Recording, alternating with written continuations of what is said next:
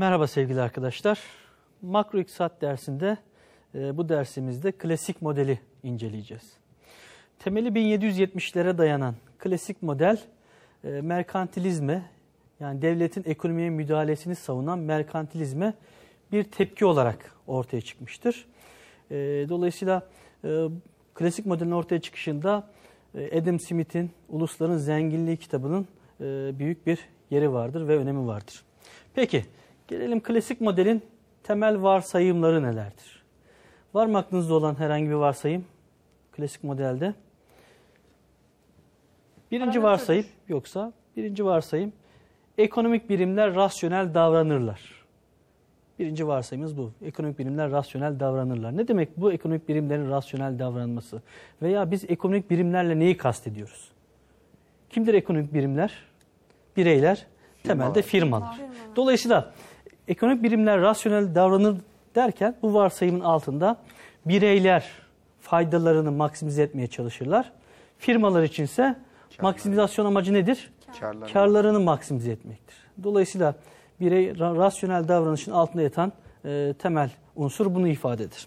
Diğer bir varsayımız tüm faktör e, piyasaları yine mal piyasalarının tam rekabetçi piyasalar olduğu. Tam rekabetçi piyasalar olması ne demek? Bu piyasalarda birçok firmanın yer aldığını ifade eden bir varsayım olarak karşımıza çıkıyor.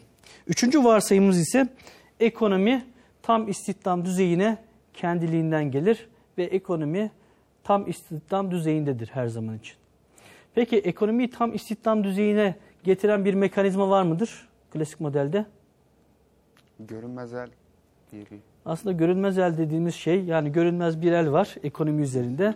Ekonomide bir aksaklık olduğu zaman o görünmez el yukarıdan devreye giriyor. Ne yapıyor? Dişlileri tekrar rayına sokuyor. Ekonomi eski düzeyine tekrar geliyor. Aslında bu görünmez el dediğimiz şeyin altında yani ekonomide tam istihdamı yaratan mekanizmanın altında ücret ve fiyat esnekliği varsayımı vardır. Yani klasiklere göre ekonomideki ücretler ve fiyatlar esnektir. E, dolayısıyla ekonomide herhangi bir şok ortaya çıktığında bu esneklik sayesinde, ücret ve fiyat esnekliği sayesinde ekonomi eski düzeyine kendiliğinden geleceğini söylüyor klasikler. Diğer bir varsayımımız insanların para aldanımı, insanlar için para aldanımı söz konusu değildir. Yani insanların e, nominal değerleri dikkate almadığını ifade ediyor. Yani klasiklere göre para nötrdür. Paranın nötr olması. Biraz sonra parayı zaten ifade edeceğiz parayı. E, diğer bir varsayımızda e, dolayısıyla e, ekonomi tam istihdamdaysa her şey piyasa koşullarına bağlı olarak rayında işliyorsa niye gerek yoktur? Devletin ekonomiye aktif bir şekilde müdahalesine gerek yoktur. E, dolayısıyla klasikler için diğer bir varsayımızda devlet müdahalesinde klasikler nedir? Karşıdırlar. Peki ne demiştik biraz önce biz? Klasik için, klasikler için para neydi? Nötr. Nötrdü. Yani bir, bir peçeydi. Bu neyi ifade ediyor? Paranın reel değişkenler üzerinde bir etkisinin olmadığını ifade ediyor. Yani para reel değişkenleri etkilemez. O zaman para neyi etkiler? Para nominal değişkenini etkiler. Hangi nominal değişkeni etkiler? Para ekonomide fiyat düzeyini etkiler. Yani fiyat düzeyi o zaman ne tarafından etkileniyormuş? Para tarafından belirleniyormuş. Yani ekonomideki para arzı klasiklere göre ekonomideki fiyat düzeyini etkiler. Bunun dışında ekonominin üretim, istihdam gibi reel değişkenleri üzerinde paranın bir etkisi yoktur diyor klasikler. E dolayısıyla klasikler fiyat düzeyiyle para miktarı arasındaki ilişkiyi açıklarken de e, miktar teorisiyle açıklıyor. Paranın miktar teorisi. Duydunuz mu miktar teorisini? Klasikler miktar teorisini açıklarken ilk başta mübale, mübadele denklemini kullanıyorlar. Başlangıçta mübadele denklemi olarak şu şekilde bir denklemi kullanıyor klasikler. Burada bu denklemde M ile gösterilen para arzıdır. Para arzını ifade eder. Ve paranın dolaşım hızıdır. Eşitliğin sağ tarafındaki e, P ise ekonomideki mübadelelerin ortalama fiyatını ifade eder. T ise ekonomideki mübadele sayısını ifade eder. Burada mübadele dediğimiz şey e, değişimdir, paranın değişimi. Bakın e, mübadele dediğim şey işlemlerde kullanılır. Ne dedik? Para biraz önce ekonomi reel değişkenler üzerinde ne demiştik? Etkili değildir. Paranın tek işlevi vardır. O da alışverişlerde kullanılır, mübadelelerde. Yani para işlem amacıyla, değişim amacıyla kullanılır. Bunun dışında bir etkisi yoktur. Dolayısıyla değişim denklemimizde e, para arzıyla e, miktar bu ara, para arzıyla fiyat arasındaki ilişki daha sonra bu değişim denklemi geliştirilerek şöyle bir denklem yazılmış. Burada bakın zaten çok ufak bir değişim var. Miktar denklemi m çarpı v p çarpı y biçime geliştirilmiş. Yani burada t yerine bakın dikkat ederseniz eşliğin sağındaki t yerine ne alınmış? Y konulmuş. Y ne ifade ediyor? Gelir. Ekonomideki reel geliri ifade ediyor. Y dediğimiz şey reel gelir. Peki dolayısıyla denklem yeniden yazıldığında gelir cinsinden yazılmış. Ee, buradaki ikinci denklemdeki V dolayısıyla paranın gelir dolaşım hızını bizim için ifade ediyor. Bakın eşitliğin sağ tarafına baktığınızda şuradaki PY ifadesi size neyi anımsatıyor? Reel geliri biz fiyat düzeyiyle çarparsak neyi elde etmiş oluruz? Gayri safi milli hasılaydı. Gayri safi milli hasılayı. Ama hangi gayri safi milli hasılayı? Hmm, Nominalde. Çok güzel. Nominal gayri safi milli hasılayı. Dolayısıyla eşitliğin sağ tarafı bize neyi veriyor?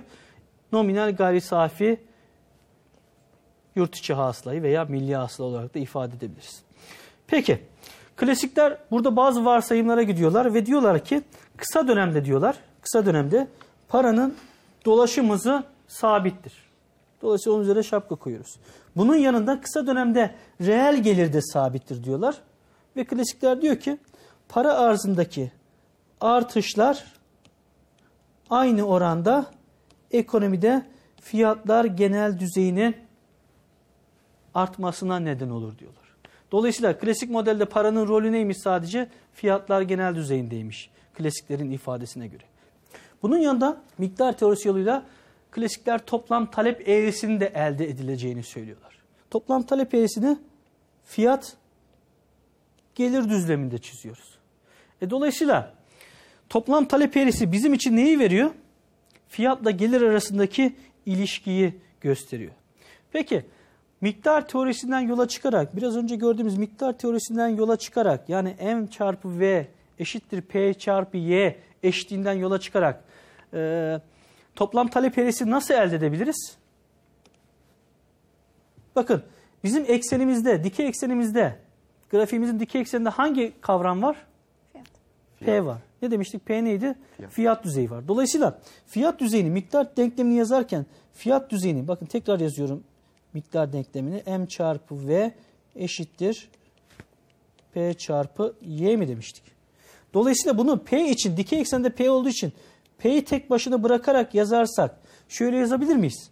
Örneğin veri bir para stoğu için yani M1 gibi M1 gibi veri bir para stoğu için şu şekilde bir eşitlik yazabilir miyiz? Yazabiliriz. E, dolayısıyla bakın burada miktar denklemini bu şekilde yazdığımızda ne diyordu klasikler? Kısa dönemde paranın dolaşım hızı sabit değil miydi? E bunun yanında veri bir para stoğu için bu denklemi yazdığımız için para stoğunda sabit varsaydığımızda bu eşitliğe baktığımızda P ile Y arasındaki ilişki nasıldır? Ters yönlü bir ilişki var. Yani fiyatlar genel düzeyi artıyorsa bu reel gelirin azalacağını ifade ediyor. Tersine olduğunda fiyatlar genel düzeyi e, azaldığında bu durumda ne olacak? Reel gelir Reel gelir artacak. Dolayısıyla ikisi arasında ters yönlü bir ilişki olduğu için fiyatla gelir arasında dolayısıyla elde edeceğimiz toplam talep eğrisi de şöyle hiperbol şeklinde bir toplam talep eğrisidir. Biz buna AD diyelim. Toplam talep eğrisine AD diyelim. Ama bu AD eğrisi nasıl bir AD eğrisi? Örneğin M1 gibi bir para stoğunda, veri bir para stoğunda çizilmiş bir toplam talep eğrisi karşımıza çıkar. Peki klasikler ne diyordu? Ekonomi her zaman Tam. tam istihdam durumunda demiyorlar mıydı? E dolayısıyla örneğin varsayalım ki tam istihdam gelir düzeyi de şöyle bir Y yıldız çizelim. E dolayısıyla fiyat düzeyde ne olsun? Varsayalım ki fiyat düzeyde P1 olsun. Şöyle bir yazayım. E, dolayısıyla bakın şöyle bir nokta bize neyi ifade ediyor? Şöyle ok çıkardığımızda bunun bu noktanın denklemini yazabiliriz. Örneğin P1 gibi bir e, fiyat düzeyi için denklemi şöyle yazmamız mümkün. Kalemle biraz tabi yazmamızda sıkıntı yaşıyoruz. M1 çarpı V bölü Y yıldız gibi bir denklem yazabiliriz. Bakın toplam talep eğrisini elde ettik. Negatif karşımıza miktar teorisinden yola çıkarak unutmayın toplam talep eğrisini elde ettik. E, toplam talep eğrisi e, sağa veya sola kayar mı? Kayar. Ne zaman kayar? İşte bu denklemdeki para arzında bir değişme olduğunda, para stoğunda bir değişme olduğunda toplam talep eğrisi yukarı ve aşağı doğru kayar. Para stoğundaki bir artış toplam talep eğrisinin yukarı doğru kaymasına yol açarken para stoğundaki azalışlar toplam talep eğrisinin aşağı doğru kaymasına yol açar. Bakın ikinci bir A değerisi karşımıza çıktı. Birincisine 1 diyelim, ikincisine 2 diyelim. Hangi para stoğunda bu? M2 gibi bir para stoğunda. Peki.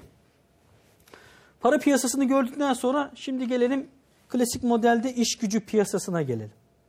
Peki iş gücü piyasasında hangi aktörler vardır? Yani hangi taraflar vardır iş gücü piyasasında? Firma, bireyler. Bir, firmalar vardır. Öyle değil mi? Firma. E, işçi çalıştıran kurumlar var. E, karşı tarafta kim var? işçiler. İşçiler var. Yani işçiler kimden oluşuyor? Hane halklarından oluşuyor. E, dolayısıyla iki taraf var burada. Kim var? Bir firmalar, diğer tarafta işçiler. Yani bir tarafta emeği ne yapanlar var? Çalıştırmak için talep eden bir kesim var. E, karşı tarafında kim var? Çalışmak için emeğini Arz. arz edenler var. Hane halkları var. Dolayısıyla emek piyasasında iki kesim var. Emek talebi ve emek arzı. Peki klasikler emek piyasası için hangi varsayımlarda bulunuyor? Diyorlar ki klasikler işçiler istedikleri anda iş bulabilirler diyor. Varsayımlarından bir tanesi. Niye istedikleri anda iş buluyor? Bu da başka bir varsayıma dayanıyor aslında. Neydi? Çünkü ekonomide ne var? Tam. Tam istihdam durumu var. Dolayısıyla ekonomide tam istihdam durumu olduğu için işçiler istedikleri anda iş bulabiliyorlar. Hatırlayın tam istihdam bize neyi ifade ediyordu? Çalışmak isteyen bütün üretim faktörlerinin çalıştığı durumu ifade ediyordu. Üretime katıldığı durumu ifade ediyordu. Bunun yanında firmalar açıs- açısından baktığımızda da firmalarda istihdam ettikleri iş gücünün miktarını herhangi bir maliyete katlanmadan e, artıra veya artırabileceğini söylüyor. Kim? Yine klasikler. Bunun yanında firmaların rekabetçi davrandığından söz etmiştik. Ve bu rekabet içinde firmalar ürettikleri bütün malları neyi düşünüyorlar? Satmayı e, hedefliyorlar. Ve satacaklarını düşünüyorlar.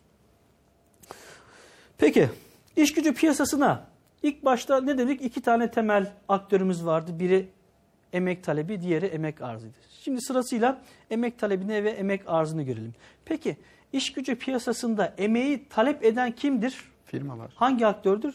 Firma. Firma talep eder. Emeği çalıştırmak için firma talep eder. Dolayısıyla biz e, klasik modelde iş gücü piyasasında emek talebini elde ederken üretim fonksiyonundan yola çıkarak emek talebini elde edeceğiz. Peki dolayısıyla biz Y gibi bir e, üretimin gerçekleştirmesi için iki tane unsurun üretimde kullanıldığını varsayacağız.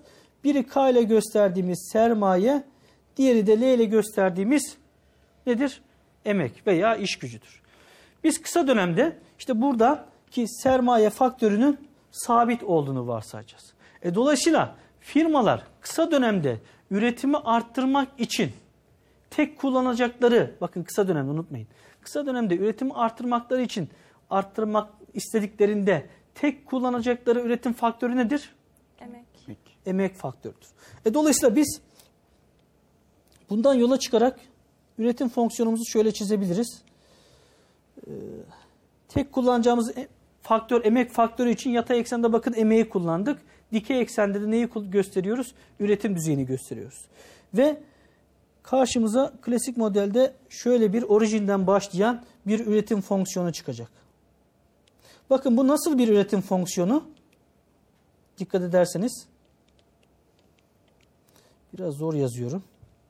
Kusura bakmayın. Peki nasıl bir üretim fonksiyonu bu? Baktığınızda, şekilsel olarak baktığınızda üretim artıyor mu? Bakın ilave emek istihdam ettiğinizde her bir ilave emek istihdam ettiğinizde bakın sağ tarafa doğru gittikçe ne yapıyoruz? Emek kullanımını artırıyoruz. Peki her bir emek ilave ettiğimizde üretimde bu üretimin artmasına yol açıyor mu? Evet. Hemen bakalım. Başlangıçta üretim şu kadar. E Daha sonra daha fazla emek kullanıyoruz. Üretim düzeyi ne oluyor bakın? Artıyor. Peki her defasında biz emek istihdam ettiğimizde üretimdeki değişme nasıl? Bir artış olduğunu söyledik. Ama bu artış nasıl bir artış? Azalarak. Azalarak Artış. Artan bir durum söz konusu. Dolayısıyla bizim üret- üretim fonksiyonumuz nasıl bir üretim fonksiyonu? Azalarak artan bir üretim fonksiyonu. Nerede? Klasik modelde. Peki bunun nedeni nedir? Üretim fonksiyonu neden azalarak artan bir üretim fonksiyonudur? Neden? Hocam çünkü e, çok işçi çalıştırırsak görünmeyen işsizlik diye bir şey var. Hani mesela bir işi bir kişi yaparken iki kişi aynı işi yaptığı için hani gereksiz olduğunu düşünüyorlar. Yani daha fazla kişi Evet. çalışırsa bu onların verimliliğini Düşürür. düşürür mü diyorsun? Evet. Demek ki bu bize neyi gösteriyor? Emeğin azal emeğin verimliliğinin azalan olduğunu gösteriyor. Yani biz üretimde ilave emek kullandığımızda bu ilave kullandığımız emeği e, verimliliği giderek ne oluyormuş? Düşüyormuş. Bu şu demek. Biz üretimde örneğin 3 birim emek kullanıyoruz. Bunların ortaya koyduğu ürün 15 birim varsayalım. İlave bir birim emek ilave ettiğimizde bu ilave emek de üretken ama önceki işçilere göre ne yapıyor? Daha az üretimde artış gerçekleştiriyor. Yani ilave ettiğimiz emeğin ortaya koyduğu ürün diğer emek birimlerine göre, önceki emek birimlerine göre ne? Daha az. Niye daha az? Emeğin azalan verimlere tabi olmasının yani emeğin marjinal ürününün azalan olmasının temel nedeni ne? Çünkü ilave emek kullandığımızda ilave emek başına düşen sabit girdi yani sermaye faktörü giderek ne oluyor? Azalıyor. Bu yüzden değişken girdi başına sabit girdim düzeyi azaldığı için ilave emek istihdam ettiğimizde neymiş? Emek faktörü azalan verimlere tabiymiş. Peki. Peki şimdi buradan gelelim. Üretim fonksiyonundan yola çıkarak. Ne bulduk? Bakın emeğin marjinal ürününün ki biz marj, emeğin marjinal ürününe MPL diyoruz. Emeğin marjinal ürününün azalan olduğunu gördük. Peki buradan yola çıkarak emek talebini nasıl buluruz? Yani bir firma ne kadar işçi istihdam etmek isteyecektir? Ama firma bu kararı verirken ne kadar işçi istihdam edeceği konusundaki kararını verirken neyi dikkat alacaktır? Karlarını unutmayın maksimize etmeyi dikkat alacaktır. Yani firma için asıl karar ne? Firma karlarını maksimize etmek için ne kadar işçi çalıştıracaktır? Bunun kararını neye göre verecektir? Burada temel kural şudur. İlave istihdam edilen işçinin ortaya koyduğu ürün ki biz ona demiştik? Emeğin marjinal ürün demiştik. Yani MP ile gösterdiğimiz. İlave emeğin, ilave ettiğiniz, ilave istihdam ettiğiniz emeğin ortaya koyduğu ürün o emeğin maliyetinden yüksekse firma ne yapıyor? İstihdama, ilave işçi istihdamına devam ediyor. E demek ki emeğin, ilave emeğin getirisi maliyetinden yüksekse firma ne yapıyor? İstihdama devam ediyor. Peki nereye kadar devam ediyor? İşlendiği zamana kadar. Evet ilave emeğin ortaya koyduğu ürün yani ilave emeğin getirisinin maliyetine eşit olduğu noktaya kadar. O zaman ilave emeğin ortaya koyduğu ürün MPL değil miydi?